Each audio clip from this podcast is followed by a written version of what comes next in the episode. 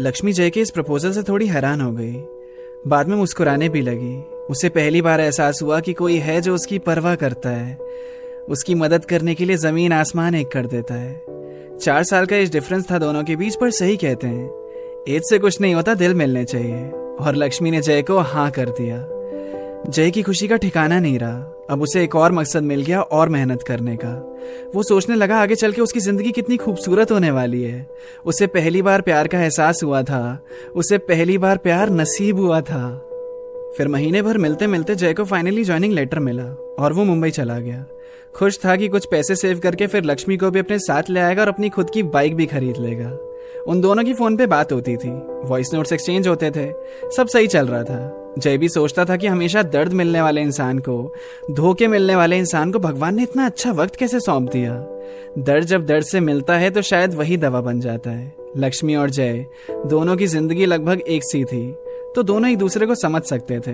इत्तेफाक से उनकी शुरुआत हुई और अब दोनों एक होने वाले थे। जय तो सपने भी देखने लगा था लक्ष्मी के साथ के, कि कैसा होगा जब वो रहेगी उसके पास में। वहीं दूसरी तरफ लक्ष्मी भी खुश थी कि उसको इधर से रिहा होने का मौका मिलेगा। उसने हमेशा से एक नई जिंदगी के बारे में सोचा था, अब जय के कारण वो उसे नसीब होगा। एक डर था उसके अंदर, उसे बुरा भी लग रहा था, पर आज तक उसने सिर्फ दूसरों के बारे में सोचा है, अपने बारे में कभी नहीं सोचा। और अब वो ठान चुकी थी कि वो अपनी खुशी के लिए जिएगी, चाहे उसे कुछ भी करना पड़े। उसे मौका मिल रहा है एक नई जिंदगी का, जिसका उसने बरसों से इंतजार किया था, और अब वो उसे नहीं छोड़ सकती। तो अब केवल इंतजार था जय के मुंबई में सेटल हो जाने का, क्योंकि सब उसी पे निर्भर करता था।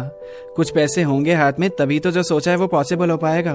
और जय खूब मेहनत कर रहा था। उसने 15,000 भी लौटा दिए अपने दोस्तों को जो उसने लक्ष्मी के लिए उनसे उधार लिए थे। अब वो लक्ष्मी की खुशी के लिए कुछ भी कर सकता था।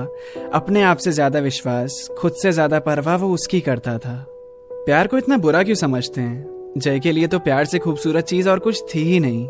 जय और लक्ष्मी ने दिखा दिया था कि लॉन्ग डिस्टेंस रिलेशनशिप भी वर्क करते हैं अगर प्यार सच्चा हो तो। जय के ऑफिस में बहुत सी लड़कियां थी, पर वो एक की भी तरफ नजर उठाकर नहीं देखता था।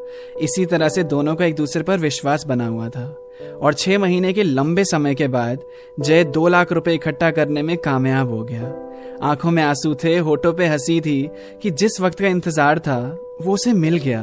उसने लक्ष्मी को बताया कि वो कुछ दिनों में उसे लेने आएगा और उसे अपने साथ लेकर जाएगा। फिर उन्हें फोन पे मिलने की कोई ज़रूरत नहीं पड़ेगी। वो अपनी खुद की बाइक खरीदेगा और सैटरडे संडे वो दोनों आइसक्रीम खाने जाया करेंगे। वो ऑफिस से जब आएगा थका हुआ तो साथ बैठकर खाना खाते वो अपने दिन की बात किया करेंगे। एक इंतज़ार के बाद जब वो चीज़ हासिल हो जाती है ना, तो उसकी खुशी अलग ही होती है। लक्ष्मी ने जैसे बोला कि आखिरकार उसने कर दिखाया जो उसने वादा किया था।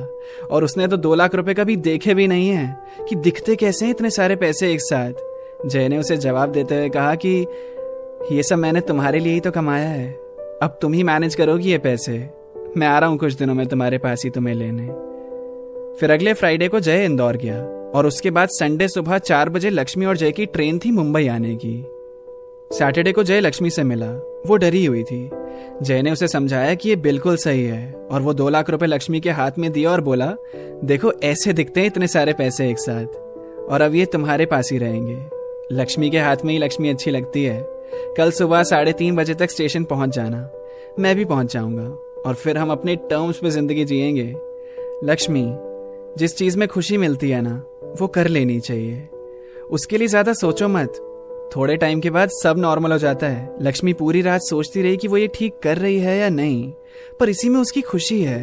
वो अपने दिल की सुने भी आज की नहीं। प्यार में कुछ सही या गलत नहीं होता, और उसने भी तो कितना इंतजार किया है इस वक्त का। सुबह के 3 बज रहे थे। जय टिकट्स हाथ में लिए स्टेशन पहुंचा और लक्ष्मी का इंतजार करने लगा। वो किसी भी वक्त आती ही होगी।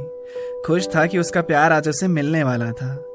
आज तक सच्चा प्यार जैसा कुछ नहीं होता दुनिया में, यही उसने सुना था, पर इस बात को उसने तो गलत साबित कर दिया। चेहरे से उसकी मुस्कान हट नहीं रही थी। वो स्टेशन पे रैंडम लोगों को देखकर मुस्कुराया जा रहा था। हर सेकंड उसे पहाड़ सा लग रहा था। वो चाहता था जल्दी से 4 बजे और बस लक्ष्मी के साथ वो मुंबई के लिए रवाना हो जाए, फिर सारी टेंशन खत्म हो जाएगी। 3:30 बज गए, पर अब तक वो नहीं आई। जय सोचने लगा कि वहाँ लक्ष्मी के घर पे या गांव में कोई गड़बड़ तो नहीं हो गई ना, किसी ने उसे बाहर निकलते हुए देख तो नहीं लिया, क्योंकि अब तक तो उसे स्टेशन पे पहुंच जाना चाहिए था। उसने सोचा कि वो उसे कॉल करे, पर सामने से ही लक्ष्मी का एक वॉइस नोट आया। जय ने जल्दी से उसे ओपन किया, उसे सुना। लक्ष्मी ने थोड़ी धीमी सी आवाज में बोला, जय, हम आपके साथ नहीं आ रहे हैं क्योंकि हमें कोई प्यार व्यार नहीं है आपसे। हमने बस प्यार का नाटक किया था, पैसों की जरूरत थी हमें, बस हमें लगा कि आप हमारी मदद कर सकते हैं तो हमने ये नाटक चलने दिया। हम जा रहे हैं गांव से दूर, सबसे दूर, हमें ढूंढने की कोशिश मत करना, हम नहीं मिलेंगे आपको। और अब ये फोन भी बंद कर रहे हैं हम। आप बंबई जाइए अकेले, और शुक्रिया आपका। जयलक्ष्मी की ये बात सुनकर दंग रह गया। ये क्या बोल रही है लक्ष्मी? पागल वागल तो नहीं हो गई? उसे अपने ही कानों पर विश्वास नहीं हो रहा था। जय अपने बाल नोचने लगा। उसने लक्ष्मी को कॉल लगाया पर कॉल लगा ही नहीं। बार बार ट्राई किया पर कोई फायदा नहीं। उसे भरोसा नहीं हो रहा था कि लक्ष्मी उसके साथ धोखा कर सकती है। वो प्यार का नाटक कर रही थी। वो समझ नहीं पा रहा था कुछ भी। पैसों के लिए उसने उसे धोखा दिया। आंसू उसकी आंखों में मानो जम से गए थे। उसने सोचा कि वो उसके गांव जाए पर रुक गया।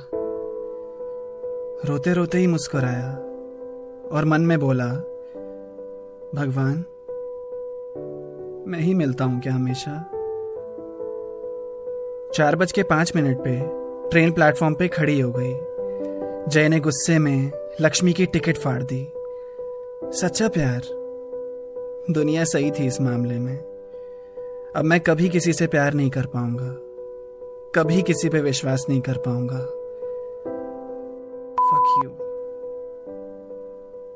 और जय ट्रेन में बैठ गया। वहीं दूसरी तरफ लक्ष्मी बहुत रो रही थी, अपने कमरे में बंद, और वो कुछ कर भी नहीं सकती थी। उस वॉइस नोट के पीछे की कहानी, वजह कुछ और ही थी। जब रात 2:30 वो बैग लेकर घर से निकल रही थी तो उसके माँ पापा को एक आहट सी सुनाई दी और वो उठकर लक्ष्मी के सामने आ गए। उसके हाथ में बैग देखा तो वो समझ गए कि वो घर से भागने की फिराक में है। लक्ष्मी को पीटा गया और धमकी दी कि आज के बाद से उसको किसी भी लड़के के आसपास भी देखा तो लक्ष्मी को तो छोड़ो, उस लड़के का हश्र अच्छा नहीं होगा। और तभी लक्ष्मी को अपनी एक दोस्त की कहानी याद आ गई कि एक बार गांव वालों ने उसकी दोस्त को उसके बॉयफ्रेंड के साथ अकेले देख लिया था तो उस लड़के को बहुत पीटा गया था, जिसके बाद वो 4 दिन तक हॉस्पिटल में ही रहा। वहां लक्ष्मी का बैग भी उसके पापा ने अपने पास रख लिया जिसमें 2 लाख रुपए थे। बस फोन उसने अपने पास कहीं छुपा रखा था तो उस पर उनकी नजर नहीं गई। लक्ष्मी को वैसे भी अपने घर वालों से बहुत डर लगता है और वो कुछ बोल भी नहीं पा रही थी उन्हें। और फिर लक्ष्मी को उसके कमरे में बंद कर दिया गया। लक्ष्मी को लगा कि उसे स्टेशन पे ना देखकर जय जरूर उसे लेने के लिए गांव तक आ जाएगा और वह ऐसा नहीं होने दे सकती थी। इसमें जय के लिए ही खतरा था। तो उसके दिमाग में उसको रोकने के लिए जो ख्याल आया उसने वही रिकॉर्ड करके जय को भेज दिया, क्योंकि अगर वो उसे सच बताती तब तो जरूर वो उसे बचाने के लिए गांव तक आ ही जाता। और उसे जय की खुद से ज्यादा परवाह है। तो उसने सोचा कि अगर वो जय से ये कह दे कि वो यहाँ है ही नहीं तो जय यहाँ पर कभी आएगा ही नहीं। लक्ष्मी के लालची माँ पापा ने जय के वो पैसे भी हड़प लिए। वो क्या करती? वो सोच सोच के रो रही थी कि जय उसके बारे में अभी क्या सोच रहा होगा, वो ठीक भी होगा या नहीं। पर वो मजबूर थी, वो भी उससे कुछ नहीं पूछ सकती थी, वो भी उसे कुछ नहीं बता सकती थी। उसने जय को धोखा नहीं दिया, वो सच में उससे प्यार करती है। पर कितना अजीब है ना, जय के लिए तो वो अब एक धोखेबाज ही है। अब जय कभी वो सच जान ही नहीं पाएगा, कभी नहीं जान पाएगा। फिर 1 साल बाद किसी दूसरे गांव में एक अधेड़ उम्र के विधवा आदमी के साथ लक्ष्मी की शादी फिक्स करा दी गई। वो खूब चिल्लाई, उसने खूब समझाया पर किसी ने उसकी बात नहीं सुनी। कुछ महीने पहले जब उसकी शादी की बात चली रही थी तो उसने जय को सब सच बताने की और फोन करने की भी कोशिश की थी, पर शायद जय ने अब अपना नंबर बदल लिया है क्योंकि डायल करने पर हमेशा वो इनवैलिड ही बताता था। लक्ष्मी बहुत परेशान थी, उसको समझ नहीं आ रहा था वो क्या करे। पर वो शादी नहीं कर सकती थी, उसके साथ जबरदस्ती की जा रही थी। और जब वो थक गई दुनिया से लड़ते लड़ते तो उसे और कोई चारा नहीं दिखा। फिर शादी की डेट से 4 दिन पहले एक रात को उसने जहर खाकर अपनी जान दे दी। वहां जय अपने काम में लगा रहता था। उस दिन के बाद से वो कभी इंदौर वापस भी नहीं गया। उसको अभी तक लगता है कि लक्ष्मी ने उसके साथ धोखा किया है और वो कहीं दूर किसी के साथ खुशी से अपनी जिंदगी जी रही होगी, पर वो अनजान है इस बात से कि लक्ष्मी अब इस दुनिया में ही नहीं है। और ये खबर उस तक पहुंचेगी भी कैसे? जय आज भी लक्ष्मी को एक धोखेबाज की नजर से ही याद करता है। Subscribe to my YouTube channel, Rhyme Attacks, and don't forget to follow me on Instagram at Abhash19.